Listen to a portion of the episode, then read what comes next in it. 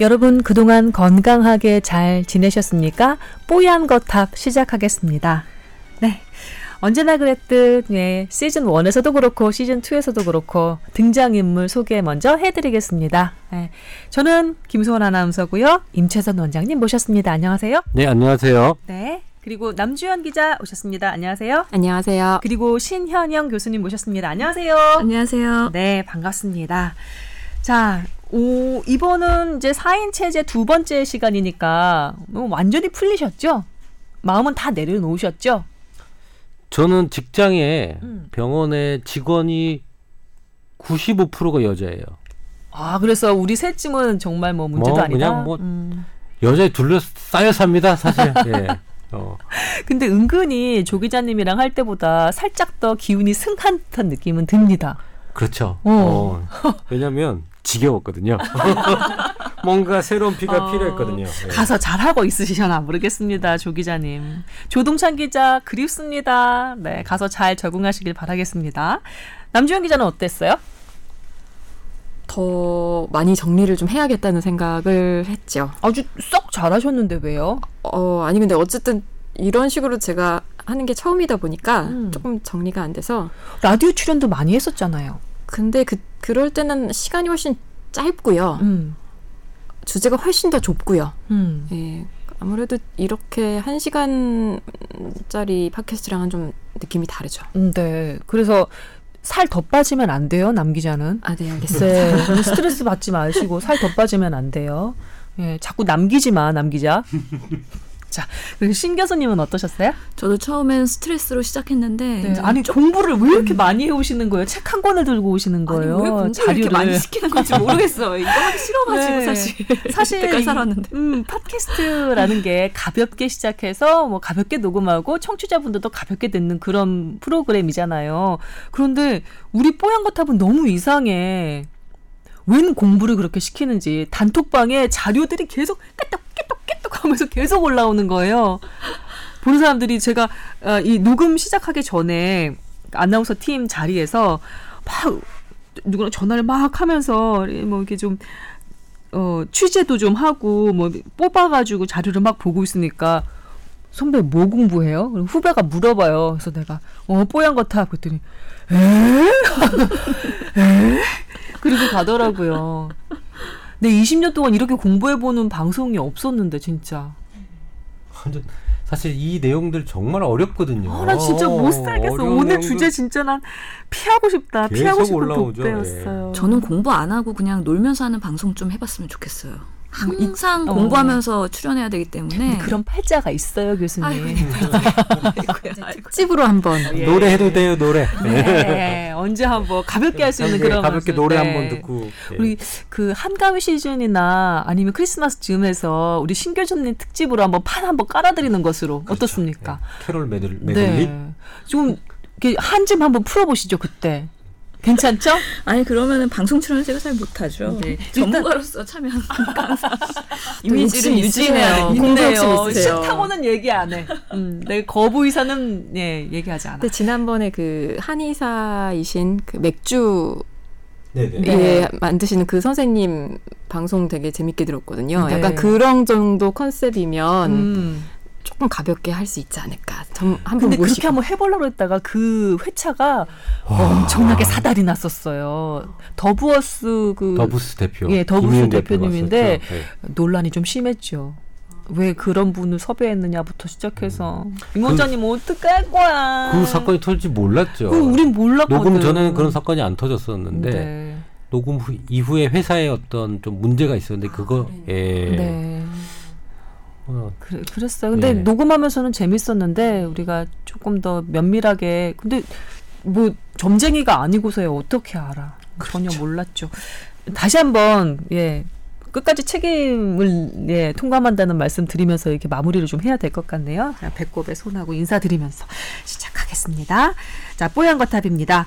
저희 메일 주소 가끔씩 소개해드리고 있는데 오늘 이참에 뭐 생각난 김에 메일 주소 알려드리겠습니다.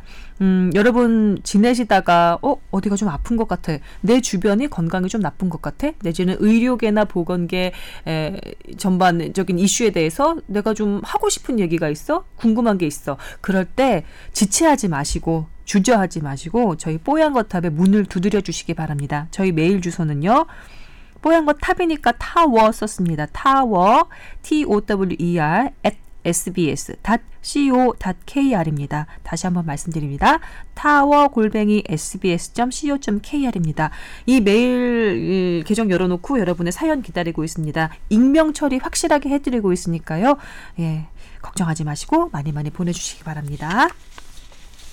자, 첫 번째 사연입니다. 아, 임채선 원장님과 김소원 아나운서님은 이제 누구를 타박하고 놀려야 하나요? 저는 지금 두 분 새로 오신 분의 네. 어, 타박할 걸 지금 찾고 있는데 아직 못 찾았어요. 예, 이분들이 이제 조금 한 한 달 정도 안에 캐릭터가 잡힐 것 같지 않습니까? 네, 그렇죠. 네, 예. 예. 그렇군요. 네, 좀뭐 기다리고 있습니다. 예. 조 기자님 타박 안 못하니까 살짝 좀 심심하긴 하시죠, 임 원장님. 그렇죠. 네, 예. 나도 좀 느끼고 있다. 자, 이분 그렇게 시작하신 분인데요. 본격적으로 질문입니다. 저는 한 집안의 늦둥이로 태어났습니다. 당시 어, 모친의 나이는 36세, 부친의 나이는 40세였습니다. 어, 모친은 늦은 나이에 출산 때문에 저를 낳으신 후 고생을 많이 하셨습니다. 어, 살도 많이 찌시고요. 붓기도 오랫동안 이어졌다고 하십니다. 그 때문인지 무릎에 통증이 시작됐고 또 열심히 사시느라고 어, 제대로 치료를 받지 못하셔서 어, 지금도 어, 많이 불편해 하십니다. 그러던 차 어, 저주파 의료기기를 사셨는데요. 이런 그 저주파 치료기들이 효과가 있을까요? 무릎 통증이 좀 음, 도움을 받았으면 좋겠는데요. 그리고 요즘은 원적외선 온열 치료기에 빠져서 그것을 체험하러 다니십니다. 이것도 좀 효과가 있을까요? 효과가 있다면 사드리고 싶습니다. 라고 적어주셨네요. 시골에 가면 노인정 이런데 의료기기 파는 사람들이 그렇게 많이 돌아다녀요. 네. 이게 뭐 한두 푼 하는 것도 아닙니다. 뭐 솔직히, 뭐 몇백만 원 가기도 하고요. 그 다음에 건강기능 식품 팔러 다니는 사람도 시골을 돌고 다니는 사람이 참 많아요. 생각보다. 근데 노인분들이 무릎 관절들이 안 좋다 보니 네. 병원 가기는 어렵고 이걸 해결할 것을 찾다 보니까 이런 것들에 대한 호기심과 체험을 자꾸 하게 되는 거죠. 음. 예. 그래서 시골에는 그걸 체험할 장소가 없으니까 조금 차를 버스를 대절해서 네. 약간의 도시 쪽으로 가서 체험하는 방이 있어요. 예. 가면 동영상 보고 동영상 보고 그 다음에 체험해 보고 뭐 물건을 사기도 하고 어, 건강기능식품 인증받지 않은 것들을 몸에 좋다고 해서 사 드시기도 하시죠. 이게 좋냐 안 좋냐에 대해서는 사실은 뭐 좋은 분들도 있거든요. 왜냐하면 이 그 저주파 치료기는 그 물리치료기에서 변형된 거고 온열 치료기, 그러니까 온도를 높여서 순환을 높여주는 온열 치료기랑 합쳐진 온열 저주파 치료기도 요즘에 많이 시중에 나와 있는 것 같아요. 네. 그런 거에서 어 좋다라고 처음에 느낄 수도 있는데 사실 이걸 쭉 받아보면 뭐 처음에 좀 좋다고 하시는 분들도 나중엔 별 변화 없다고 얘기하는 분이 꽤 있어요. 왜냐하면 그 질병이 어 단순하게 그냥 통증만 있는 게 아니라 여러 가지 원인 때문인데 그 단순히 그걸 받는다고 해서 사라지진 않거든요. 우리 옛날에 그 뭐죠 반신욕 광풍이었잖아요. 집에 네. 막뭐 지금 또 뜸하죠. 그러네요. 다 네. 쑥 들어갔네요. 쑥 들어갔어요.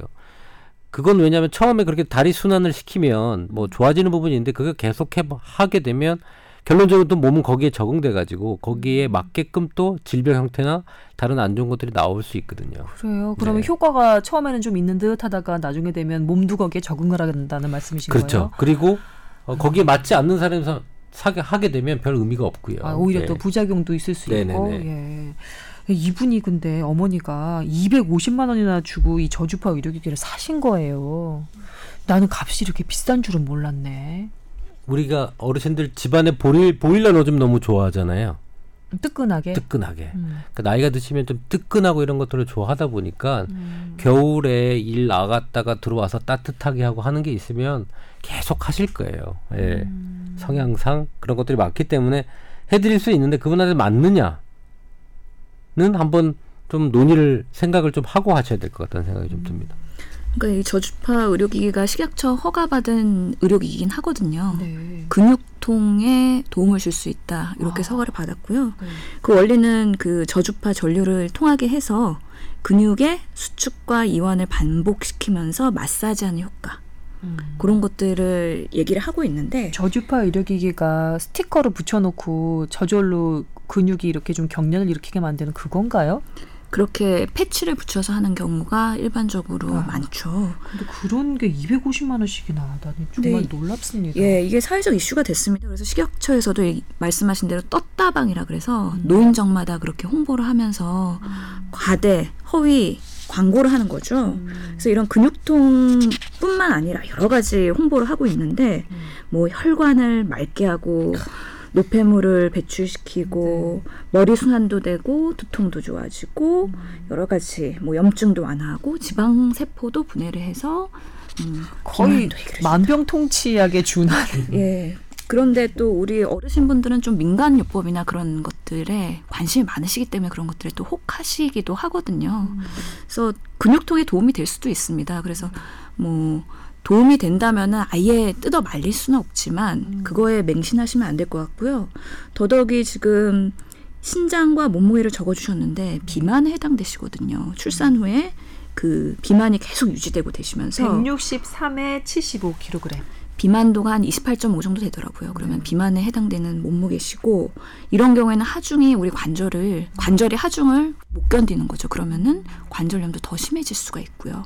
그래서 근본적인 치료를 해야 되는데 뭐 증상 완화에도 이런 것들이 도움이 될 수 있긴 하지만 우선은 체중 관리 근데 노년이 되면 체중 관리가 더 힘들지 않나요? 운동하기도 힘들고 그다음에 다이어트 한다고 식이 조절한다고 좀 적게 먹으면 힘도 없고 당 떨어지고 그게 일반적인 예 말씀들이에요. 그래서 노인들은 호르몬이나 여러 가지 노화 과정에서 그런 비만을 호전시키는데 젊은 사람보다 훨씬 불리하거든요.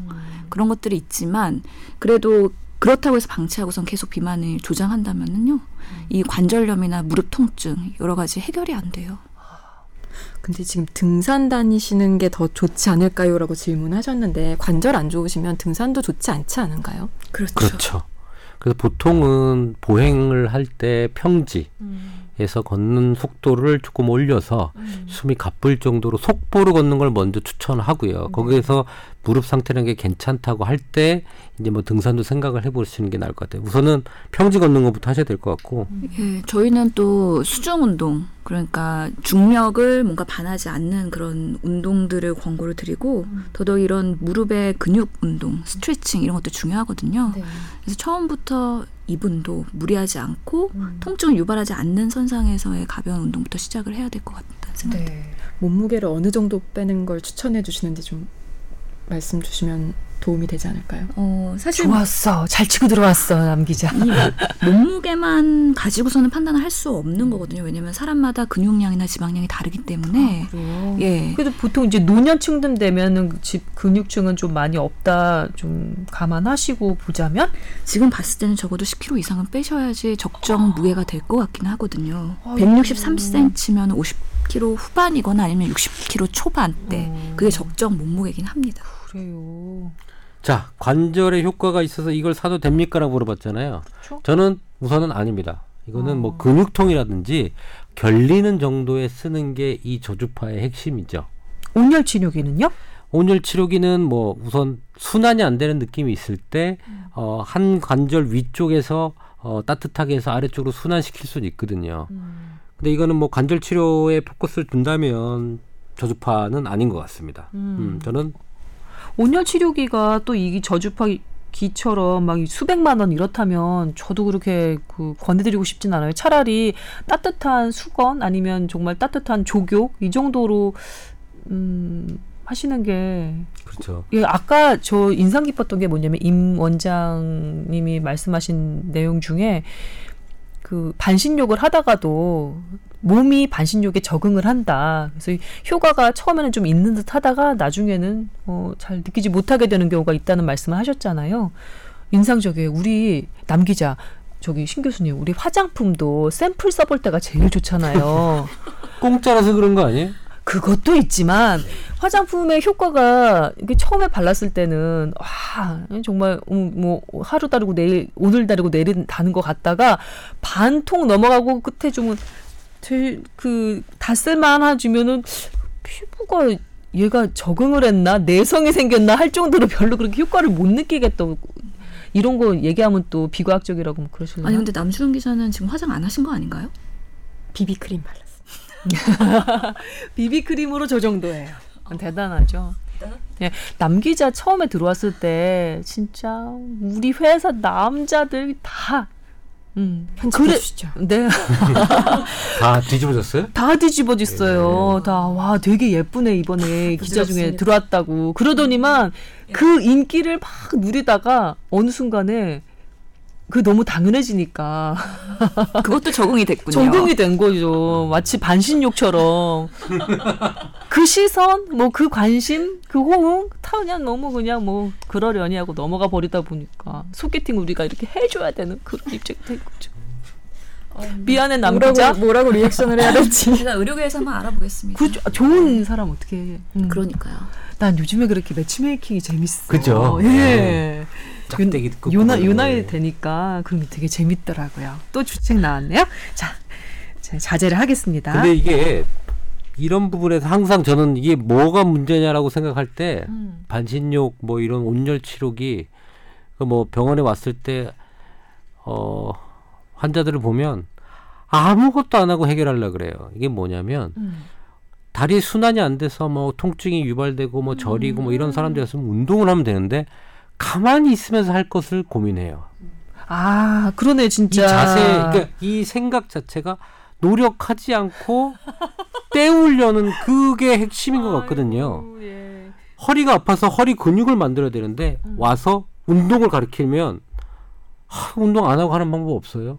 지금 보니까 온열 치료기도 그렇고 저주파 치료기기도 그렇고 가만히 앉아 있거나 누워 있으면 되는 기계들이네요. 근데 희한한 거는 거기에 맞춰서 그런 기구들이 만들어지고 있는 거예요. 그러네. 가만히 누워서 무슨 기계에 넣고 아. 다리 운동 시켜주는 기계가 생기질 않나. 네. 아, 그래서 아, 이게 고통 없는 성공은 없는데 이게 조금 뭔가를 얻으려면 자기가 좀 노력을 해서 이 항상성이 자기 주체적으로 만들어져 타인 어떤 외부적인 요인으로 그렇게 만들어지는 거는 오래 못 간다니까요. 원장님, 네. 교수님, 저 질문 생겼는데요. 아, 질문이 떠올랐는데요. 그 홈쇼핑에서 그 호나우두? 호나우두가 뭐 이렇게 식스팩에 무슨 저주파 치료기 같은 걸 붙이고 이렇게 있으면 저절로 근육이 이렇게 경련을 일으키면서 식스팩이 만들어진다고 광고하면서 팔더라고요. 본 적 있죠? 우리 지원 PD도. 저는 그거 사고 싶었어요. 혹하더라니까요. 진짜. 아, 이거 딱 보고 그냥 특히 우리 왜 여자들 안녕살 있잖아요. 교수님 안녕살 여기 안녕할 때 이렇게 팔그 겨드랑이 앞쪽에 살이 이렇게 좀 과하게 출렁이는 그런 경향이 네. 있는데 이 여기다 딱 붙여놓고 가만히 있으면 이 팔, 팔뚝살이 빠지면 얼마나 좋을까 뭐 음. 이런 생각을 하면서 보았는데 근거 있는 거예요? 근데 그 제품 망한 것 같아요. 제가 볼 때 그런 유사 제품들이 많이 나오는데 효과가 상당히 떨어지고 오래 해야 되거든요.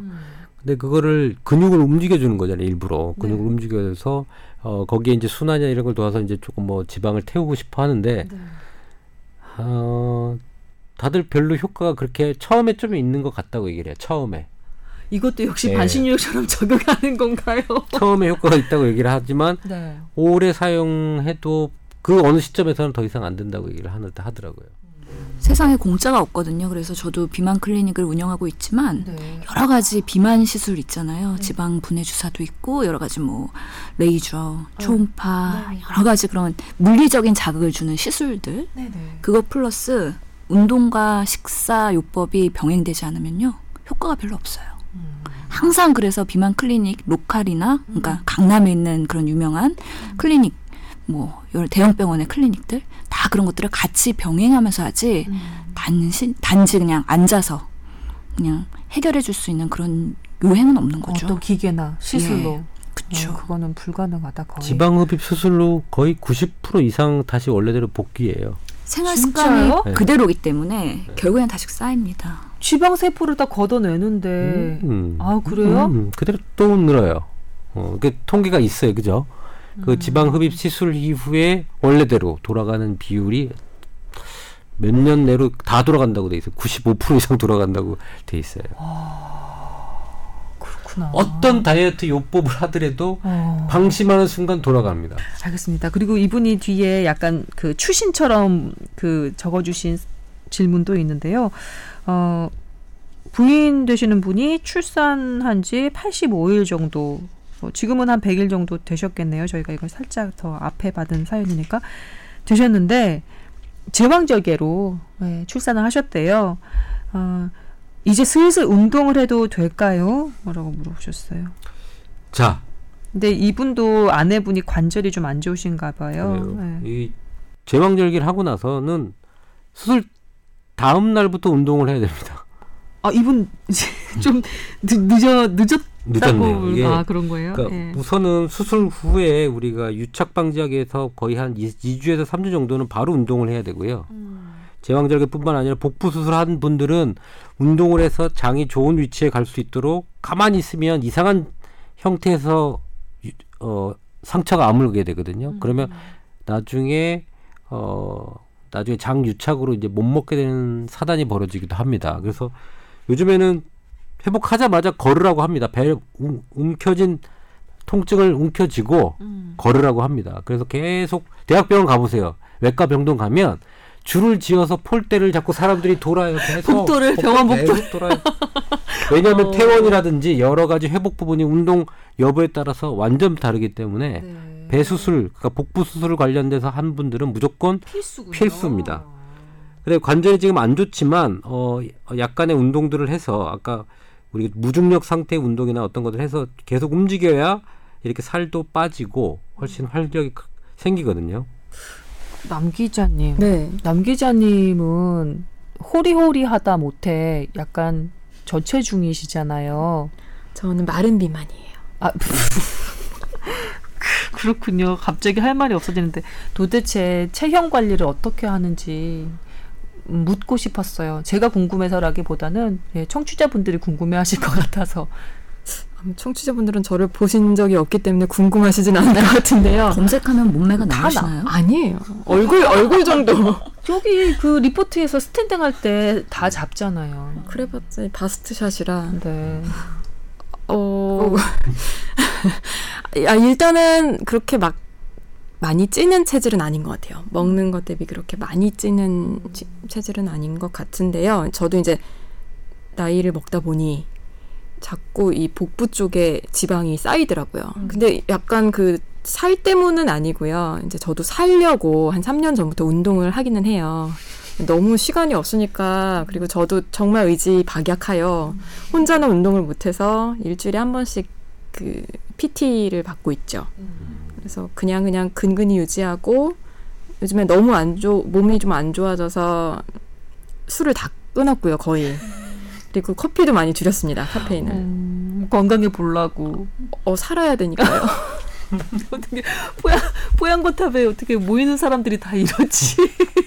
자기 살라고. 그 자기 살라고. 어, 자기 살라고. 네. 어떻게 상담하실 거는 없으시고요. 임 원장님이나 신 교수님한테 남 기자님의 그 살라고 건강을 위해서 살라고. 뭐 네, 그런 만날 기 시간이 많으니까 아, 하나 하나 이제 좀 그럴까요? 예. 오늘 주제도 무겁고 그런데 네. 넘어가야 될 것 같은 느낌이 들죠? 네. 알겠습니다. 아, 사연 하나를 더 해드릴까요? 아니면 주제로 넘어갈까요? 사연 하나 더 해드려도 되겠죠? 짧게. 네, 알겠습니다. 이분은요, 대구에 살고 있는 72년생 남자입니다. 그러니까 40대 중반 되신 분이고요. 이분은 당뇨 때문에 예, 아, 약을 드시다가 6개월 정도부터는 정상 수치 유지하고 약도 끊으셨다고 이렇게 되어 주셨는데요. 이분이 메일을 드린 이유는 이렇게 적어주셨네요. 자고 있는데 새벽에 갑자기 복통이 심해지면서 장이 꼬이는 듯한 느낌이 들고 식은땀이 나기 시작하면서 의식까지 흐릿해지는 겁니다. 아, 그 상태에서 화장실로 갔는데 기절해서 쓰러지면서 머리를 부딪혀서 어, 찢어지기까지 하셨대요. 음, 기절을 하고 난 후 의식은 금방 돌아왔지만 아, 그 상 한동안은 복통, 식은땀, 그 다음에 몽롱한 그런 상태가 이어졌다고 하셨습니다. 병원에 가봤는데 심전도 머리 CT 또 피 검사 했는데 현재는 아무 이상이 없다는 진단을 받았습니다.라고 적어주셨는데 뭔가 지금 이분한테 큰 일이 일어난 건 아닌가 예, 걱정이 되시는 상황인가 봐요. 음, 뭐 컨디션도 뭐 그다지 나쁘지는 않는데 이런 일은 왜 생길까요? 이게 검사에서 나타나지 않는 실신이 참 많거든요. 그 실신의 원인을 밝히지 못하는 실신이 참 많아요. 그러면 진단 붙는 이름이 뭐 미주신경성 실신 뭐 그런 게 붙기도 하고요. 어 근데 저는 지금 이분이 지금 원인을 지금 못 찾고 있는 상황이기 때문에 네. 음 복통은 아무 관련이 없는 건가요? 그래서 복통을 기준으로 생각을 하- 해보면 네. 그 다음에 식은땀 이런 것들 하면 사실은 어떻게 보면 당 관련된 부분이 아닐까라는 생각도 조금 해보고요. 당뇨 관련한 예, 거요? 아까 당뇨가 좀 좋아졌다고 얘기는 예, 지금 약 안 드신다고 하셨는데. 네.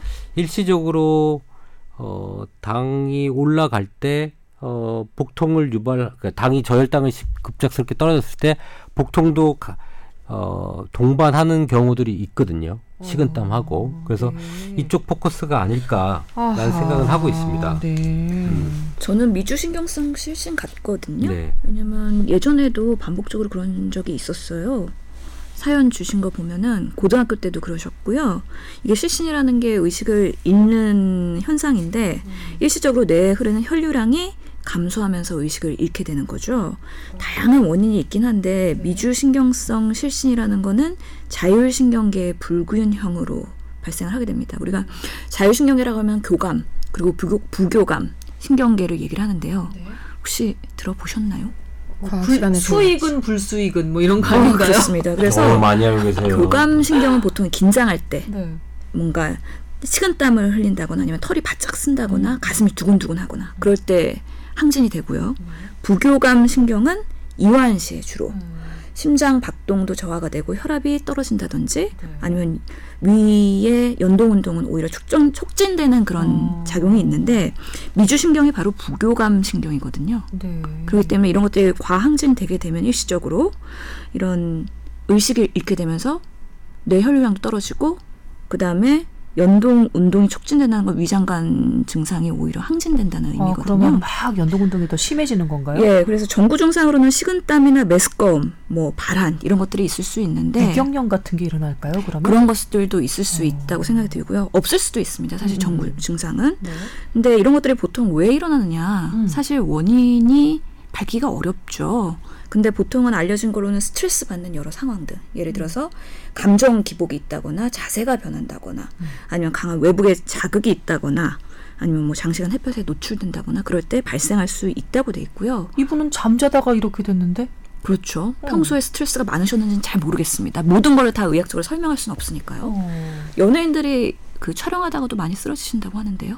옛날에 뭐 장나라, 뭐 티아라 효민 이런 카메라 앞에서 아, 실신하는 아. 경우들 이런 경우 미주 신경성 실신 뭐 얘기가 됐었습니다. 그래서 보통은 실신이 있으면 장기에 문제가 없는지 확인은 해봐야 되거든요. 심장 쪽의 문제, 부정맥의 문제, 그리고 뇌파에 문제 없는지 음. 여러 가지 뇌나 심장 쪽의 검사를 해보기도 하는데 네네. 그런 것들이 다 특별히 이상 소견이 안 나오는 경우에는 이게 미주 신경성 실신이라고 진단을 보통 하게 되고요. 네. 젊은 사람들한테도 많이 일어나거든요. 어떻게 하면 없앨 수 있어요? 치료가 있느냐? 그게 참 어렵습니다. 자율신경계라는 건 우리의 의지로 어떻게 해결할 수 있는 부분이 아니거든요. 그래서 이런 경우에는 스트레스 상황이나 그런 발생할 수 있는 상황을 회피하는 게 제일 중요하긴 한데 이분은 사실 그런 상황이 없었을 수도 있는 거죠. 그리고 무방비 상태에서 발생할 수도 있고요. 그럴 때 위험한 게 결국에는 뭔가 부딪혀가지고 이분은 어, 머리가 그쵸. 찢어지셨죠. 그런 동반되는 증상들이 있을 수 있기 때문에 항상 조심하기는 해야 된다는 허허. 자, 임 원장님과 신 교수님께서 어, 두 가지 의견을 내셨습니다. 각각 한 가지씩 내셨는데요. 임 원장님께서는 이 당뇨 그 당 관련 수치 관련해서 이렇게 배가 아프면서 좀 문제가 되는 경우가 있다고 그- 다시 한번 좀 체크를 해보라 이렇게 네. 말씀하셨고요. 보통 이렇게 갑작스럽게 복통이 오면서 쓰러지는 사람들을 저는 주로 가끔 보기도 해요. 음. 근데 이제 그거에 대해서 기존에 대해서 뭐 설명을 하게 된다면 네. 보통 칼슘이나 칼륨이 부족한 사람들이 있어요. 음. 어, 구토를 했다든지 뭐 이런 것들은 아니지만 하여튼 배에 문제가 있어서 그런 칼륨이나 이런 칼슘이 적을 때 갑자기 몸에 있는 칼슘을 갖다 써야 될 때그 네. 장에 있는 칼슘들을 갖다 쓸때 복통을 유발할 수 있거든요. 음. 근데 이게 어떻게 보면 일시적으로 한번 쫙 갖다 쓸 때 생기는 거예요. 근데 그때 사람들이 그 전해질 변화가 올 때 이렇게 실신을 하는 방, 때도 있어요. 음. 그래서 일시적으로 이렇게 또 딱 갖다 써버리면 또 정상이 되거든요. 어, 근데 이럴 때 복통을 유발하는 것들이 있는데 이게 칼슘하고 칼륨, 당뇨 이런 거 다 관련이 좀 있어요. 네. 그래서 사실은 당도 조절이 됐고 담낭도 어느 정도 해결이 됐거든 배 아플 이유가 사실 없어졌거든요. 네. 어, 근데 이런 사람들은 중간에 밥 먹는 식습관이나 문제로 갑작스럽게 자다가나 뭐 굶었다거나 이런 것들이 생겼을 때 음. 한번 이 패턴을 한번 잘 보셔야 될 것 같아요. 굶었을 때 그랬는지, 음. 무엇을 먹, 먹고 그랬는지, 음. 그다음에 네. 어, 그 전해질 그 불균형이 올 수 있는 여러 가지 상황이 있었는지를 한번 체크를 한 번 더 했으면 좋겠어요. 네. 예. 네, 그게 반복적으로 일어난다고 했으니까 그런 유발하는 뭔가 원인이 있는지 확인해 보는 게 중요할 것 같고요. 보통 생리통 때문에도 그렇게 실신을 하는 경우가 있거든요. 네. 그런 통증 자체가 스트레스 상황을 만드는 거죠. 음. 그 때문에 그런 것들을 좀 면밀하게 볼 필요가 있을 것 같습니다. 아. 어려워요. 실신을 고치기도 어렵고 찾기도 어렵거든요. 네. 그러니까 제가 아는 범위 내에서 조금 더 어, 가능성 있는 것들을 지금 말씀을 드렸으니까 네. 거기 내에서 한번 본인이 쓰러질 때 상황들에 대한 면밀한 기록을 해가지고 네, 네. 보시는 게 좀 좋을 것 같아요. 예, 예. 네. 알겠습니다. 남 기자님, 뭐 더 추가하실 내용 있으신가요? 아 저는 그냥 정말 일반인의 입장에서 봤을 때 의식이 비몽사몽해지기 시작하셨다고 쓰셨잖아요. 이런 경우에는 좀 안 움직이시는 게 좀 도움이 되지 않을까. 좀 앉아서 휴식을 취한다던가 안 돼. 누워 있는다든가 그러면 이렇게 덜 다치실 수 있을 것 같아요. 뭐 그러네요. 좀 이런 경험들이 있으시다면. 화장실에 가셨던 거 보니까 참기 어려우셨을 수도 있어요. 어. 그럴 때는 저 부끄러워하지 마시고 기어가시면 어떨까? 아, 죄송합니다. 아니 근데 정말 그렇지 않나요? 화장실은 가야겠고 일어서서 가다 보면은 쓰러져가지고 다칠 위험이 있는 경우는 어쩔 수 없이 기어가는 거죠. 그렇죠. 뭐. 안전하게 네. 자세를 안전하게. 낮추는 게 현명할 수도 있겠습니다. 그리고 어, 쓰러지는 가장 많은 장소가 화장실이에요.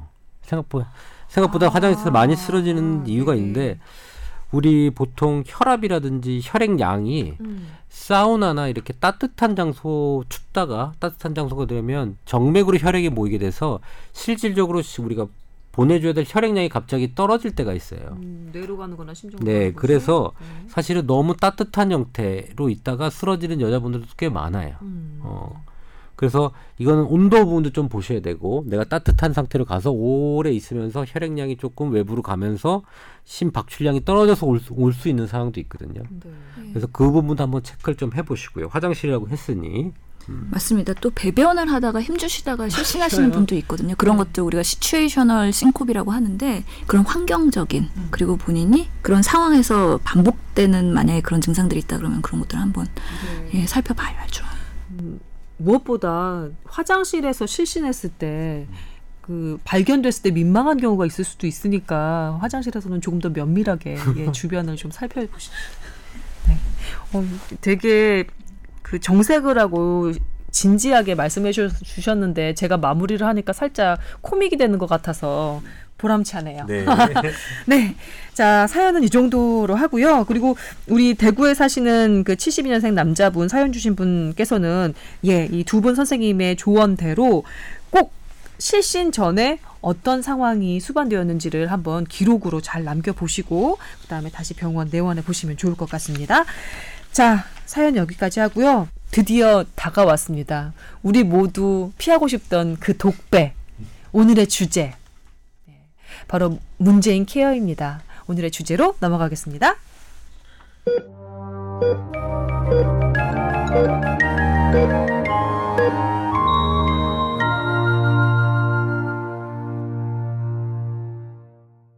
아, 이번 발제는 신 교수님께 부탁드리겠습니다.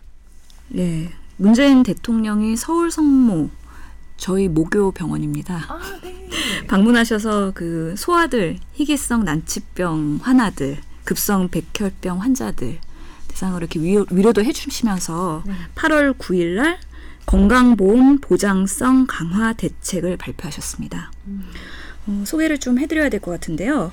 이 대책의 취지는 국민들의 의료비 부담을 획기적으로 낮추고 고액 의료비로 인한 가계 파탄을 방지하기 위한 목적이다 라고 얘기를 했고요. 그 구체적인 내용은 우선은 건강보험 보장률이 우리나라에서 지난 10년간 60% 초반대에서 정체되어 있다고 해요. 그래서 이거를 높이기 위한 노력의 일환이라고 합니다. 어, 여러 가지 세부 항목이 있습니다. 그 병원비에 없는 걱정 없는 든든한 나라를 만들기 위해서 국가에서 30조를 투입하겠다는 건데요. 첫 번째 세부 내용이 의학적으로 필요한 비급여를 완전히 해소하겠다. 라는 내용입니다. 그러니까 MRI나 초음파나 이런 비급여의 본인 부담률을 차등을 두어서 30%에서 90%까지 예비 급여를 하기도 하고 어, 의학적으로 필요한 것들은 100% 급여하겠다는 내용인 거죠. 어, 그 외에도 재난적 의료비 지원 사업이라고 해서요. 그 저소득층한테 개인이 부담하는 상한액을 두고 그 이상 초과하는 경우에는 국가에서 책임지겠다 라는 내용이 있습니다. 또 상급 병실 사용에 대해서는요. 2인 이상 다인실에 대해서 그리고 1인실에서도 중증 호흡기 질환자나 산모 같은 꼭 필요한 경우는 급여화하겠다는 거고요. 네. 또 간호 간병 통합 서비스 제공 이런 것들도 대폭 확대하겠다. 그리고 새로운 비급여 발생을 차단하기 위해서 신포괄 숙가제 적용 의료기관을 대폭 대폭 확대한다는 내용도 들어가 있습니다. 네. 지금 정말로 브리핑을 잘 해 주셨거든요. 역시 의협 대변인의 경력이 묻어나는 아주 주옥 같은 그런 시간이었던 것 같은데요. 이게 저희가 어, 저 저희 네 사람은 관련해서 그나마 어, 여기 저 관련자도 계시고 그다음에 전문 기자도 있으니까 이 세 분은 아마 지금 이 브리핑을 들으면서 그냥 귀에 좀 그래도 쏙쏙 들어온다 하셨을 수도 있어요. 근데 저는 일반인이잖아요. 완전히 일반인인데 어, 이 방송을 위해서 그나마 공부를 좀 했어요. 여기 뽀얀거탑에 공부시키는 팟캐스트잖아요. 공부를 해서 들어보니까 아 이, 이제 좀 들린다. 완전히 외계인 말처럼 들렸었거든요. 이전에는 공부하기 전에는 이제 좀 들린다 정도인데 아마 관련해서 좀 주의 깊게 관련자가 아니라 주의 깊게 뉴스를 보지 않으신 분들은 급여 비급여 왜 여기서 월급 얘기가 나오지? 뭐 이렇게 생각하실 수도 있을 것 같아요. 그리고 신포괄수까지 뭘 포함한다는 얘기지? 어렵죠. 그건 의사들도 어렵습니다. 예. 예. 이- 이렇게 해서 정말로 너무나 먼 얘기일 수 있는 거예요. 그런데 얘기는 이렇게 복잡하고 너무 용어도 어, 어, 너무 어렵고 그런데 사실은 일상생활에 너무나 가까이 있는 사안인 거죠. 병원 가고 돈 내는 문제니까. 예, 그래서 저희가 이거를 아 저희가 다루기를 뽀얀 거탑에서 꼭 다뤄주기를 바라는 음, 그 댓글들이 좀 많았어요. 사연들이 많았어요. 그래서 저희가 피하지 않고 어려운 문제긴 하지만 예, 그리고 아직 정착된 그 정책도 아니지만 한번 다뤄보려고 이렇게 신 교수님께서 수고를 해주셨습니다. 근데 급여 비급여도 잘 구분이 안 되는 그 일반 청취자분들도 계실 수 있습니다. 예, 의료인이나 관련자가 아니라면 그래서 이 비급여의 급여화, 100% 급여화, 어, 뭐, 이런 그 용어에 대한 설명을 좀 미리 해드리고 넘어가야 될 것 같은데요. 음, 급여화는 지금 국민 그 보험공단에서 네. 어, 나라에서 이 진료에 대해서는 나라에서 뭐 70% 80%를 어, 비용을 대고 개인 부담금 뭐 10%에서 30%는 개인이 낸다고 해서 이미 나라에서 어떤 치료 항목에 대한 대하여 어, 치료 플랜과 가격을 다 결정해 놓은 것들이 급여 항목입니다. 네. 그리고 급여 항목 외에 치료에 이제 필요한데 새로운 신기술이 있기 때문에 새로 도입한 지 얼마 안 돼서 아직 보험 체계에 우리 대한민국 국민건강 보험 체계에 들어오지 않았던 치료 항목과 진단 방법, 시술 방법 여러 가지 포함한 것들을 비급여라고 합니다. 음. 근데 이 비급여는 그만큼 가격이 높겠죠. 음. 그러다 보니까 이 비급여에서 돈을 내야 되는 부담이 국민들이 커지기 때문에 이 비급여를 다 급여화 시켜주겠다. 3,800개를. 음. 물론 그거에 대해 각각 자기 부담률은 틀리겠지만 국민들의 부담을 줄여주기 위해서 이 비급여를 급여로 평가를 해서 어, 관리하는 항목으로 넣겠다. 음. 였습니다. 네. 그러니까 급여 비급여 하면 월급 주네 안 주네 그 얘기가 아니라 예, 보험공단에서 예, 한 70에서 몇 퍼센트씩 그 나라에서 지원을 해 주고 환자는 10에서 한 2, 30%씩 그 나머지 부분을 자기가 부담을 하는 네, 그런 게 이제 급여 항목일 거고요. 비급여는 그게 아닌 거죠. 네, 그게 아닌 거죠. 예. 아, 이 정도로 설명을 해 드리고 사실 주제를 교수님이 정해 오셨잖아요. 음. 실현 가능한가? 네, 그러니까 제가 보기에는 포인트는 두 개예요. 음. 그냥 일반인의 입장에서 포인트는 두 개예요. 하나는 이거 들어, 돈 들어가는 거 확실한데 할수 있는 건가? 음. 모자란 거 아닌가? 내 보험료 갑자기 확 오르는 거 아닌가? 라는 걱정. 음. 또 하나는 완전히 다 공짜로 병원을 가게 해주겠다고 하면 왜 흔히들 하는 얘기로 영국이 의료 체계가 어느 수준까지는 다그 뭐, 그 그쵸 저기 사회주의 보험의 성격을 사회주의 강하게 보험, 띄고 예, 있으면 하고 있으니까요. 그런데 그러면 사람들이 전부 다 비, 그나마 조금 남은 비급여 그 분야들 예를 들면 성형외과라든지 뭐 이런 식으로 그런 데로 너무 몰리고 그 돈이 안 되는 병원은 의사들이 잘 차리려고 하지도 않아서 줄을 이렇게 한두 끝도 없이 늘어서서 내가 정작 필요한 치, 진료를 못 받게 되는 그런 의료 망국으로 가는 건 아닐까. 아, 뭐, 이, 이런 두 가지 차원으로 걱정들을 하는 것 같더라고요. 일반인의 입장에서. 예. 남 기자도 취재를 많이 다녀보셨으니까 알겠지만, 이, 이, 이게 이제 문재인 케어, 예. 2022년까지 30조 원을 들여서, 어, 의료 보장 체계, 의료 보장 수준을 완, 완벽하게 높이겠다. 아주 현격하게 높이겠다는 그런 플랜인 거잖아요. 어, 아직 구체적으로 뭔가 이렇게 항목들이 나온 건 아니라서 어, 정말 청사진 단계죠. 네, 정말 아직까지는. 플랜 단계잖아요. 그럼에도 불구하고 설왕설래가 많더라고요. 일단 보장성을 강화하겠다는 부분하고 음. 재난적 의료비를 지원해서 이제 병원비 부담 때문에 그 형 정말 살림살이가 어려워지는 그런 건 맞겠다. 그런 방향성은 아마 대한민국 국민 중에 누구도 그거에 대해서 부인하는 사람 없을 거예요. 네. 정말 맞는 방향이고 그런데 이제 지금 계속 논란이 되고 있는 게 과연 그 비용으로 가능하느냐. 뭐 너무 여러 가지가 있는데 몇 가지만 말씀드리면 그 비용으로 가능하냐, 지속 가능하냐? 그런 부분. 그리고 저는 좀 여기서 말씀드리고 싶은 거는 이번 그 문재인 케어 이 청사진이 나오기 전부터 계속 계속 수십 년 동안 이야기가 됐던 게 우리 건강보험 체계 자체가 저수가, 저부담, 저급여 그 잘못된 삼각 악순환이 계속 반복이 되고 있잖아요. 그걸 끊지 않고 과연 보장성을 강화하고 이걸 좋은 방향으로 나아가게 할 수 있을까? 그거에 대한 의구심이 있었는데 사실 저부담 부분을 국민에게 부담 주지 않겠다고 대통령이 선언을 했어요. 근데 그 부분이 저는 조금 우려스럽고 그리고 사실 문재인 케어 나왔을 때 주변의 모든 그 예비 환자들, 그러니까 정말 일반인들은 사실 박수 쳤어요. 와 병원에 가서 돈 덜 들겠다. 내가 아플 때 또 큰 병 들었을 때 힘든 병 들었을 때 국가가 나와서 도와주면은 에이 좋은 거 아니야? 라는 아주 단순한 생각으로 박수를 쳤는데 몇 가지 걱정을 하더라고요. 조금 전에 남 기자가 말씀한 것처럼 재원 괜찮을까? 과연 보험료 올리지 않고 크게 올리지 않고 이게 지속 가능할까 걱정하는 것 하나랑 또 하나는 의료 서비스의 질 괜찮을까? 라는 걱정을 하더라고요. 항상 이 조 기자랑 그 임채선 원장님이랑 늘 얘기하던 것 중에 우리 셋이서 얼굴이 벌개졌던 주제가 뭐냐면 바로 이 수가 문제였거든요.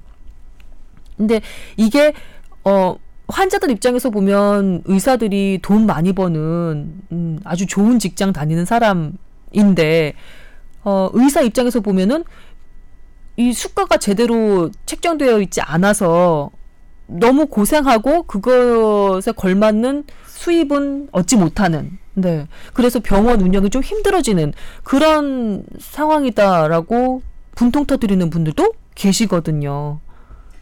예, 그렇죠. 네. 그 사실 급여 비급여 얘기할 때부터 그 기준을 누가 만드느냐 정부가 중심이 돼서 만드는 거죠. 그래서 심사, 의료보험 심사평가원이 의사들 사이에서 엄청나게 욕을 많이 먹던데요. 그렇죠. 그래서 이게 정말 의학적으로 필요한 진료임에도 불구하고 급여 진료가 아니고 비급여인 경우도 많고 만약에 삭감 아 뭔가 급여로 신청을 하면 또 삭감되고 여러 가지 그런 문제점들이 많기 때문에 의사들의 입장에서는 이런 우리나라의 혼합 진료 형태, 그러니까 급여 진료와 비급여 진료를 같이 할 수밖에 없는 지금의 진료 행태는 사실 매우 힘듭니다.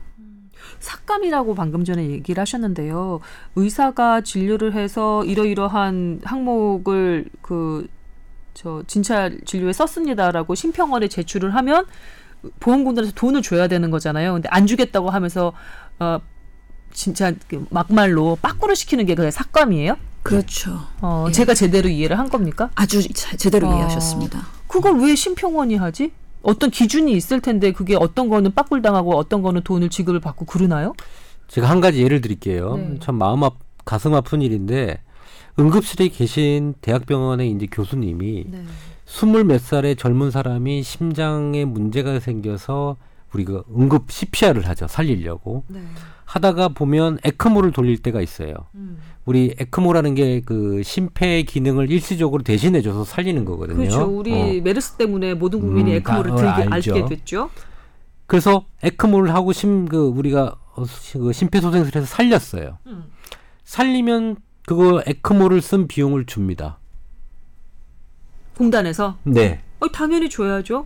근데 만약에 그렇게 몇 번을 했습니다. 했는데 환자가 살지를 못했을 때 안 줍니다. 에크모가 비급여예요? 그 급여의 기준이 있는 거죠. 음, 급여의 기준이 있는데 그 급여 급여 기준이 뭐냐면 환자가 소생 불가능하다고 아, 판단될 때는 주지 않는다. 근데 그거를 이 사람을 살리려고 하는 건데 그 판단이 드냐 이는 거죠. 아. 또 한네 번인가 했어요 이 사람. 그래서 중간에 살았다가 다시 상태가 안 좋아서 에크모를 돌리고 아. 하는데 마지막 두 번은 안 주는 거예요. 어. 아니 사람을 살리고 하려고 하는 이 시술을 아, 그 공단에서 저- 저기 급여 그 돈 주는 기준이 음, 에크모를 쓰려면 일단 살릴 것 그리고 두 번까지는 되고 뭐뭐세 그런 번게 네. 번은 안 되고 이런 모호하고도 아주 세부적인 그런 있어요. 기준이 있군요. 그러니까 살 가망성이 없는 사람은 하지 말아라는 거죠. 음. 그거는 돈을 안 주겠다는 거죠. 근데 살리려고 하는 건데 이 사람이 살지 안 살지를 어떻게 압니까? 음. 근데 그거에 대해서 어떤 한 의사 선생님이 장문의 편지를 심평을 했습니다. 그냥 뭐 이게 어떤 뭐 그런 의학적인 얘기를 쓴 게 아니라 당신의 자식이라면 음. 뭐그 편지를 보고 아 이게 심평원이 진짜 마음으로 보는 게 아니라 돈을 깎으려고 마음 먹으면 깎겠구나. 라는 생각을 사실 저는 하고 있어요. 음. 그러니까 이런 삭감의 문제, 그 다음에 그 에크모의 가격을 낮게 측정한다면 어. 사실 원가보다 안 나오는 내시경 문제 뭐 이런 것들이 있어요. 그래서 원가 보존이 안 된 의사들한테 다 급여를 몰아낸다면 병원이 살겠느냐. 그리고 대형 병원인 경우에는 대형화하면서 나는 단가를 낮추는 기술이 있겠죠. 아껴 쓰기. 방법들이 여러 가지가 있는데 일반 조그만 병원들은 그렇게 불가능합니다. 문을 닫는 경향이 좀 더 생기지 않겠나. 이 급여화를 전체적으로 진행을 하다 보면. 의료계에 그래서 걱정은 이거잖아요. 비급여 포기하는 의료계에 대해서 어떤 어떤 보상책이 좀 있어야 되는 거 아니냐. 안 그러면은 우리 다 문 닫으려는 거냐. 이런 식의 걱정을 많이 하시는 거죠. 그런데 또 일반 환자들의 입장에서 보면, 어, 그동안 나 허리 아파서 갔는데 필요한 치료 말고 이것도 찍어보라고 하고 저것도 기계를 한번 써보자고 하고 근데 그게 모두 다 비급여래. 내가 내는 돈이래. 나는 실손보험도 안 들어놨네? 그냥 제가 온팡 뒤집어 쓰는 경우가 있는 거죠. 그런데 그런 경험을 한 억울한 환자들이 그동안 너무나 많았다는 것도 문제인 거죠. 그래서 그 의사 집단과 또 그 의사 집단에게서 억울한 일을 당했던 환자의 부류가 서로를 약간 잘 믿지 못한다고 얘기해야 되나? 예. 서운해해야 한다고 하나? 뭐 그런 상황도 있는 것 같더라고요. 그래서 그렇게 약간 억울해했던 환자분들이 이번에 그 비급여를 다 뭐 급여화한다. 보장 수준을 어, 아주 현격하게 높인다. 그러니까 아 박수 치고 나오는 거죠. 사실 의료계 공공연한 그 암묵적인 그거는요. 그래 저수가 정부에서 측정한 수가가 다른 나라에 비해서 낮은 건 안다. 대신 비급여로 니네들이 수익을 올려라라고 비급여 시장을 열어주고 그거에 대한 보존을 실손보험을 하게끔 만들었고 그렇죠. 그건 암묵적인 그 약간의 보면 관계였는데 이거를 다 틀어 엎은 거죠. 그렇죠. 완전 이제 방향을 바꿔 바꾸겠다는 방향을 거죠. 바꿔버린 거죠. 어. 갑작스럽게 논의도 없이 이렇게 하면 니네 어떡하 그러면 만약 다 급여화를 했을 때 의사들이 살아날 수 있을까? 니네가 얘기하는 공공 의료가 확립이 될 수 있을까? 라는 걱정을 사실 하고 있는 거죠. 음, 그런데 사람들이 그러더라고요. 실손보험으로 많이 좀 대체가 됐잖아요, 솔직히. 네. 그렇게 대체가 되면서 동시에 공단에는 돈이 좀 많이 쌓였다. 20조 넘게 쌓였다고 하죠? 네. 그리고 나머지 이제 자연증가분까지 합해서 그 정도면 충분히 한번 해볼 만하다라고 정부 쪽에서는 얘기를 하더라고요. 근데 문제는 이게 비급여라는 게요. 정부에서 정확하게 파악을 했는지가 의문인 게 사실 급여는 우리가 공단에 신청을 해서 환급을 받아야 되는 부분이기 때문에 정부에서 데이터가 정확하게 있을 겁니다. 근데 비급여 시장은 100% 환자 본인 부담이거든요. 맞다. 그걸 다 조사를 해야 되는구나. 그래야 급여 항목으로 넣을 때 기준이 들어가겠죠? 그렇죠. 그래서 지금 의료계에 있는 여러 병원에서 하는 비급여에 대한 현황 파악이 제대로 됐느냐 여기서부터 따져봐야 되는 겁니다. 3,800개? 저한 만 개 정도 되지 않겠나 싶습니다. 그냥 뭐 아직 3,800개보다 더 많으면 많았지. 만 개, 만 개. 왜냐하면 여러분 비타민 뭐 맞는 거 있잖아요. 우리 어, 우리 저쪽 전 정부에서 많이 맞았던 배곡 주사, 마늘 어. 주사, 비타민 주사. 네. 이런 모든 것도 다 비급여예요. 네. 자기가 다 돈 내고 맞아야 되는데 비타민 종류만 해도 몇 종류입니까? 일일이 다 따져 볼 겁니까? 어, 엄청난 데이터베이스가 쌓이겠군요. 근데 그 완성을 문재인 케어의 완성 연도를 아예 그냥 청사진처럼 적어 놓은 게 2022년이던데요. 얼마 안 남았어요. 사실 남 오바마 기자님 얘기 좀 해봐요. 오바마 케어가 됐을 때 이 의료비가 높은 이 미국의 현실을 만들기 위해서 오바마 케어가 했을 때 결론적으로 그 우리 상원인가요 하원인가에서 반대가 되고 이거 왜냐하면 실질적인 진짜 사진을 그려가지고 할 때 돈과 이 과정이 힘들다는 거예요. 상당히 힘들 거예요. 이 비급여라는 시장은요 매일 하루에도 몇백 개씩 새로 생깁니다. 이게 효과가 있는지 여부를 판단해서 의료계로 들어오는 데까지도 시간이 걸리지만 생기는 수많은 시술들, 어 나 이게 좋은 것 그러니까 같은데 신기술들, 신기술들. 신기계들. 어. 이런 것들이 전 세계적으로 막 만들어질 텐데 네. 이걸 언제까지 다 급여로 다 늘 것이냐? 본물처럼 쏟아지는 신기술들을 언, 어떻게 의료 급여화로 늘 것이냐? 와. 그걸 평가하려면 심평원부터 한 사람들이 거의 의료 수준의 의료인의 수준에 육박을 해야 볼 볼 수가 있을 거예요. 음. 그리고 라식 라섹 같은 경우도 비급여잖아요. 근데 처음 시장에 진입했을 때보다 지금 가격이 많이 떨어졌거든요. 본인 그 바닥의 경쟁 때문에 그랬죠. 그것도 그렇고 여러 가지 이유가 있을 텐데 지금 10년이 넘, 넘은 걸로 알고 있는데 그러면 그런 새로운 이제 과거에는 비급여였던 그런 게 들어왔을 때 가격을 어떻게 책정할 것이냐 그래. 그런 문제도 있고 상당히 문제가 많죠 비급여를 다 전면 급여화한다는 거는 음. 근데 취재하면서 느꼈던 점도 있을 것 같은데. 저는 사실 아까 처음에 김선 선배가 그런 말씀하셨잖아요. 우리 건강보험료 오르는 거 아닐까? 그거는 걱정이 되고 또 그러면서도 내가 계속 지금만큼 좋은 의료 서비스는 받고 싶고. 근데 그게 사실 이율 배반적인 거잖아요. 그러니까 우리가 어쩔 수 없는 거긴 해요. 나 정말 저도 당장 건강보험료 나가는 거 보면 막 가슴이 아프고 그렇긴 한데 계속 부담은 적게 하면서 저수가를 유지하며 저급여 계속 이게 하다 보니까 안 돼서 결국은 이렇게 한번 해보자는 건데 저는 이- 지금 뭐 문재인 대통령도 바- 밝히긴 했는데 일단 저수가 문제를 해결하지 않고는 이게 제대로 진행이 안 될 것 같아요. 그럼 저수가에 대해서는 모두 공감하시는 거 아닌가요? 국민들도 그렇고 그 부분은. 국민들은 잘 모를 것 같아요. 저수가라는 것은 급여로 받는 돈 자체가 낮게 책정되어 있다는 얘기겠죠? 그렇죠. 예. 음. 근데 정부는 저수가에 대해서도 의료계랑은 조금 생각이 다르긴 하거든요. 적정 수가 보전한다라고 정부에서 또 얘기를 하고 있던데 그거는 의료계 그 반발을 좀 무마시키기 위한 건가? 사실 이게 지금 총론만 나와 있고 강론이 없는 상태잖아요. 네. 그래서 정부에서는 의료계와 협의체를 만들어서 세부 사항을 논의하면서 만들어 가겠다라고 얘기를 했고 그러면서 그런 세부 단계에 뭔가 지침을 만들면서 그런 적정 수가를 보전할 수 있는 방안을 제시를 할 것으로 생각이 되긴 하는데요.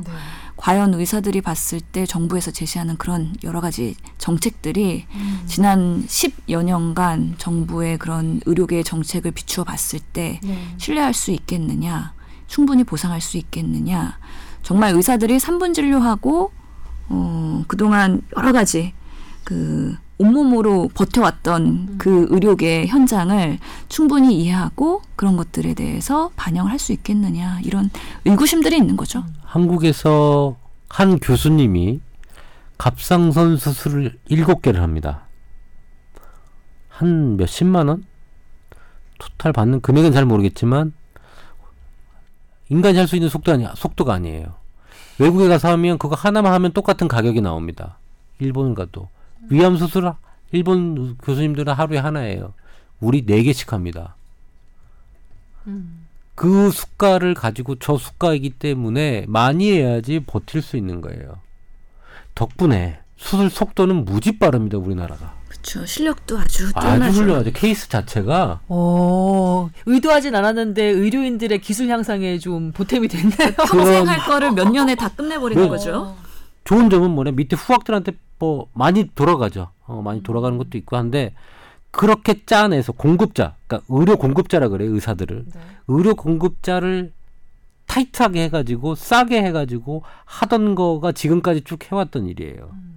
이제 여기서 만약에 전체 비급여를 다 급여화했다고 했을 때 그 항목들이 많아지게 되면 병원과 의사들이 버텨날 것인가라는 문제를 한 가지 먼저 생각을 해야 될 것 같고, 네. 두 번째 버티기 위해서 한 가지 조- 만약 그렇게 해서 버틸 수 있어요. 근데 두 번째 이게 해- 해결이 되려면 많이 쓰면 안 되거든요. 공단의 그 금액이 소진돼 버린다거나 많이 이게 남아 있어야 돼요 곡간이. 그렇죠. 어, 곡간을 많이 쓰게 된다 그러면 문제가 되니까 환자들이 많이 쓰지 않게끔 하는 정책이 만들어지지 않고서는 곧 바닥이 납니다. 그런데 하나 또 걱정이 이렇게 어 그뭐 100%, 100% 급여화를 한다고 하면 병원에 가는 문턱이 훨씬 더 낮아질 테니까 거의 의료 쇼핑하는 환자들이 더 늘어날 것이다라고 걱정하는 음, 부분도 있잖아요. 그렇죠. 근데 오지 못하게 좀 그 환자 그 진료를 좀 줄이는 쪽으로 갈 수밖에 없을 것이다라고 얘기하시면 이건 두 개는 완전 설상가상이잖아요. 꼭 필요한 사람이 가게끔 하는 정책이 필요한 거죠. 어. 쇼핑 형태가 되는 게 아니죠. 사실 저도 어 MRI가 급여화돼? 그러면 돈 얼마 안 내겠네? 뭐 실비보험도 있으니까 뭐, 야, 자, 지금 40만 원이잖아요. 좋아. 공단에서 50%를 대준다고 치자. 그럼 반값만 내면 되네? 반값인데 나는 실비보험도 있어. 그러면 나는 원래 40만 원의 10%인 4만 원을 내고 MRI를 찍어야 되는데 2만 원만 내도 찍어도 되겠네? 그러면 나는 머리 찍을 거 어깨랑 등 한번 다 찍어볼까? 라는 생각이 들어요. 솔직히 저도 들어요. 왜냐면 솔직히 어깨 등 안 아픈 사람이 어디 있어요? 머리 안 아픈 사람이 어디 있고 머리 아프면 MRI 찍어보고 싶은 사람이 지금 제 어깨에도 있지만 돌덩이가 두 개가 얹어 있어요. 그죠? 네. 어, 저려 팔이 한번 저리면 디스크 아니야? 찍어보고 싶죠 다 음. 돈이 문제가 되고 의사들이 보고 어, 이거는 걱정 없습니다라고 막았기 때문에 사실 안 하는 건데 만약 이렇게 된다면 저도 그런 마음이 드는데요. 드는데 어 1, 2만 원, 1, 2만 원에 찍는 거예요. 한번 싹 다 찍어볼까 이런 마음이 저도 드는데 이걸 어떻게 막을 것이냐. 문제가 많긴 한데 사실 문재인 케어의 방향성만큼은 우리 모두가 아, 공감하는 바가 크잖아요. 이 두 개를 절충해서 할 수 있는 방법이 있을까요? 하나를 선택하면 하나를 버려야 되고 하나를 선택하면 하나를 버려야 되고 그런 상황인가요 지금? 방향성 그렇게 가려면 정말 많은 인재들이 모여서 행정적인 부분하고 정치권도 와야 됩니다. 왜냐하면 이거는 결론적으로 법안이 바뀌어야 되는 것들이 너무 많을 거예요. 아, 조 기자를 WHO로 보내는 게 아니라 여기로 보냈어야 됐어. 저쪽 청와대나 복지부로 보냈어야 되는데. 그러니까 어딜 거길 스위스를 가고 있어 지금. 그리고 약간 국민을 설득하는 과정이 좀 많이 필요할 것 같아요. 저는 그죠. 의사협회에서 음. 뭐 다른 뭐 이런 토론회, 뭐 정책 토론회 그런 것도 중요한데 예를 들면 지금 수가라는 개념 되게 어렵거든요. 저는 맞아요. 할 때마다 아 숫가 숫가 그 너무 말이 단어가 안 붙어서 음. 제가 이런데 음. 일반 국민들 입장에서는 수가, 급여, 비급여 아까 설명은 해주셨지만 어려워요. 그러니까 급여는 왠지 좋은 것 같고 비급여는 나쁜 것 같고 약간 그런 식으로밖에 이해할 수 없는 그런 분위기 분명히 있고요. 음. 그래서 그래서 저는 좀 지금 얼마나 의료 현장에서 많은 것들이 왜곡이 돼 있는지 음. 예를 들면 지난번에 토론회에서 서울대 김능 교수 가 발표하신 것 중에 그 수술 전에 제모를 할 때 사용하는 일회용 클리퍼라는 게 있다는데 그거는 아예 그 수가가 책정이 안 돼 있는 거예요. 음. 그냥 병원에서 부담하는 그런 식으로 병원에서 어. 그냥 부담하는 것들이 너무 많고 어. 왜곡된 게 굉장히 지금 많아요. 그래서 음. 그런 것들을 조금 다 모아보고 음. 그래서 최대한 좀 정상화하고 그걸 수가를 받고 책정을 하고 또 급여도 좀 정상적으로 해서 저급여를 좀 벗어나는 길을 찾아야지 음. 그쪽으로 한 다음에 정상 진료를 할 수 있는 쪽으로 좀 갔으면 좋겠어요. 지금 음. 어쨌든 정부는 풍선 효과 막기 위해서 음. 비급여를 최대한 줄여 보겠다고 하는 거니까 음. 만약 그쪽 방향으로 가야 한다면 음. 의사협회에서 할 수 있는 그런 것들을 먼저 좀 했으면 좋겠어요. 근데 의사협회는 좀 고립됐어요 이번에. 네, 그것도 알고 있는데요. 그 맞다 얘기 좀 해주세요. 왜 지금 고립이라고 하셨어요? 국민들도 찬성. 음. 어 정부도 이렇게 가겠다 찬성. 음. 그런데 의협, 간호사협회, 치과협회 다른 의료 단체들 있잖아요. 음. 우리 보건복지부 산하 음. 단체들도 다 찬성. 음. 의협만 의협 일방적으로 이제 공격당하고 공격이 다 찬성인데 너희는 어떻게 할 거야라고 지금 하고 있는데 의협은 지금 정식 의견을 냈나요? 아 의협 출신, 의협 대변인 출신. 정식 입장을 밝히긴 했는데요. 지금 문제는 내부에서 강경파와 음. 신중론파가 약간은 대치되고 있는 상황이기 때문에 네. 이거는 의사들 즉 전문가들 미리 상의 안 하고서는 정부에서 먼저 발표했다. 음. 그의 문제를 제기하면서 강경 투쟁을 해야 된다는 파. 와. 그 다음에 이거는 투쟁으로 얻을 건 아니다. 음. 협의체 구성할 거니까 거기서 세부 항목들에 대해서 음. 조금 더 논의하면서 얻어낼 거 얻어내자. 음. 이런 두 파가 대립되고 있는 거죠. 좀 더 지켜봐야 될 것 같아요. 저는 솔직히 의료 과잉 소비가 일어날 것 같거든요. 음. 어, 옛날에 어떤 사례냐면 2006년도 그 사례가 있어요. 6세 미만 소아과 입원한 비의 모든 급식 비용, 밥값과 개인 부담금을 안 받은 적이 있어요. 2006년도에 나라에서. 그랬더니 소아과 외래는 돈을 자기 부- 본인, 본인 부담금을 내고 진료를 보는데 입원하면 돈이 하나도 안 들어요. 어떡하겠어요. 감기 다, 다 걸리면 거지. 감기 걸리면 입원하면 돈 하나도 안 들고 입원해요. 왜 제가 왜 그 사건을 아냐면 제, 제 아는 분이 음. 야 입원 병실을 가지고 있는 소아과가 돈을 버는 거예요. 허허. 어 나도 그러면 입원 병실을 해야지 라고 어, 어, 그 시책이 만들어지고 한 1년 뒤에 병원을 입원실을 20개를 만들고 했어요. 음. 근데 그 뒤에 1년 반인가 뒤에 그 정책이 없어졌어요. 네. 망했어요, 걔가. 신용불량자가 됐는데 아유 참. 그러니까 네. 정책에 따라서 사실은 진료 형태를 바꾼 게 문제긴 하죠. 음. 근데 그 당시에 한뭐 40% 정도의 지출이 더 늘었다고 얘기를 하거든요. 음. 그리고 외래 외래만 운영하는 소아과 원장님들이 그때 얘- 그렇게 얘기했던 것 같아요. 병이 중하지 않아서 외래 치료를 하는 게 어, 환자들 입장에서는 실력이 없는 의사로 비춰지는 거죠. 다른 병원 다 입원하라고 얘기를 해버리니까요. 어. 어차피 환 도덕적 해이가 생기는 거예요. 공급자와 사용자 간에 이 도덕적 해이가 맞물려서 돌아가는 상황이 되거든요. 저는 사실은 이 문재인 케어가 돼서 급여가 올라가게 되면 의료 과잉 소비는 일어날 것 같고 그렇게 과잉 소비가 일어나면 병원들도 그렇게 큰 타격이 일어나지는 않을 것 같다는 생각도 좀 들거든요. 한편으로는 다행이네요. 예. 왜냐하면 아까 90% 그러니까 원가 대비 90%밖에 안 된다고 얘기를 하거, 하는데 이 90%의 원가 그러니까 저급 저수가죠. 음, 음. 이거를 100%까지 맞춰주겠다라고 얘기를 하면 수익이 날 수 있기 때문에 환자가 더 쇼핑이 많아진다면 병원은 버틸 수는 있을 것 같다는 생각은 사실 조금 하고 있어요. 근데 의료 전달 체계의 문제죠. 지금 개원과 1차 의료가 무너지고 있다 그래서 메르스 사태부터 계속 그런 것들을 개선해야 된다고 얘기를 하는데 저희가 비유를 듣기는 그 신라 호텔 커피를 2,500원에 준다. 음. 그러면 누가 그 지역에 있는 커피점을 가겠느냐 아니면 호텔에 있는 커피점을 가겠느냐 이런 문제거든요. 결국에는 똑같은 의료 서비스를 받는다, 의료 진료를 받는다고 하면은 결국에는 상급 종합병원이나 대형 병원으로 환자들이 몰릴 수가 있는 우려가 있는 거죠. 저는 그럴 것 같아요. 100% 몰립니다. 저 같아도 똑같은 돈이면 대형 병원 가서 받고 싶겠죠. 그런데 문재인 케어 그 발표한 그 자료를 보면요. 동네 의원 대형 병원 좀 구분해서 제자리 잡게 만드는 것도 핵심 그 과제로 선정을 해놨더라고요. 그래서 만, 동네 의원 같은 경우는 만성질환 관리 및 뭐 외래 진료로 대형 병원은 중증 질환 및 입원 진료 중심으로 개편을 하고 동네 의원과 대형 병원이 경쟁하지 않고 고유 역할을 잘 수행하도록 기능 재정립을 추진한다.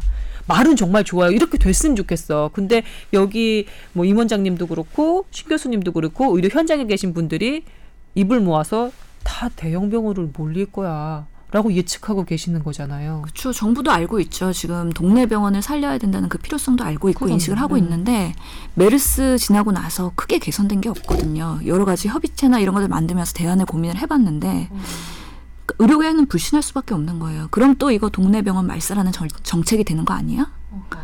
그렇기 때문에 강경론들이 대두되는 거죠.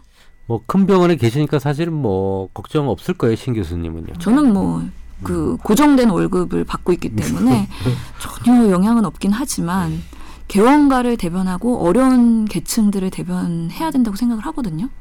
사실 솔직히 얘기하면 이 방송 녹음하기 전에 하도 답답해서 어 저희 사촌 오라버니가 의사십니다. 개원 의세요. 아, 예. 그 힘들다는 네 전화를 오랜만에 걸었네요. 어느 과시죠? 만취통증. 아, 예. 네. 그래서 오라버니 시간이 얼마 없소. 15분 동안 문재인 케어에 대해서 나를 이해시켜 주. 아, 계속 얘기하는데 우리 그 오, 오라버니 얘기는 지켜보자론이었어요. 지켜보자론. 신중론이시네요. 네. 예. 신중론이었어요. 그래서 어떤 사람들은 의협 강경파들은 아주 뭐 시위 머리 싸매고 이제 갈 생각인 것 같던데. 할복하래요. 거의 의학 분업 이후에 네. 정말 큰 두 번째. 네. 그래서 이 그 의사 오빠가 사촌 오빠가 의료계 전반에 그 각각의 그 주체들이 있잖아요. 그 정부 심평원도 있고 그다음에 그 의료 공급자, 의료계도 있고 환자, 소비자인 환자 입장도 있고 각각이 가지고 있는 여러 가지 서로에 대한 서운함과 오해와 그 불신들을 다 설명을 쭈르륵 해주시는데 어 그럼에도 불구하고 오빠는 약간 낙관을 하더라고요.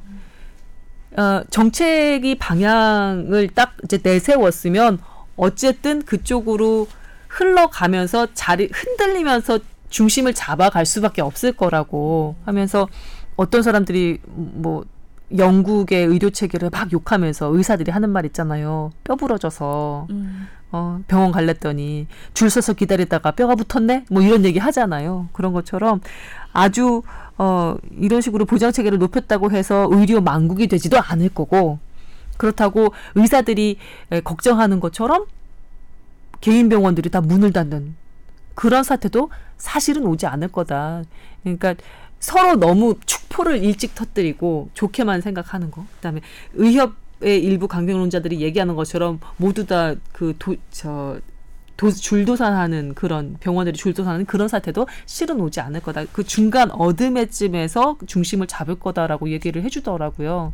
그 조 기자가 사실은 저희한테 이 주제를 한다니까 음. 사실은 메시지를 보내왔었죠. 네. 저희 네.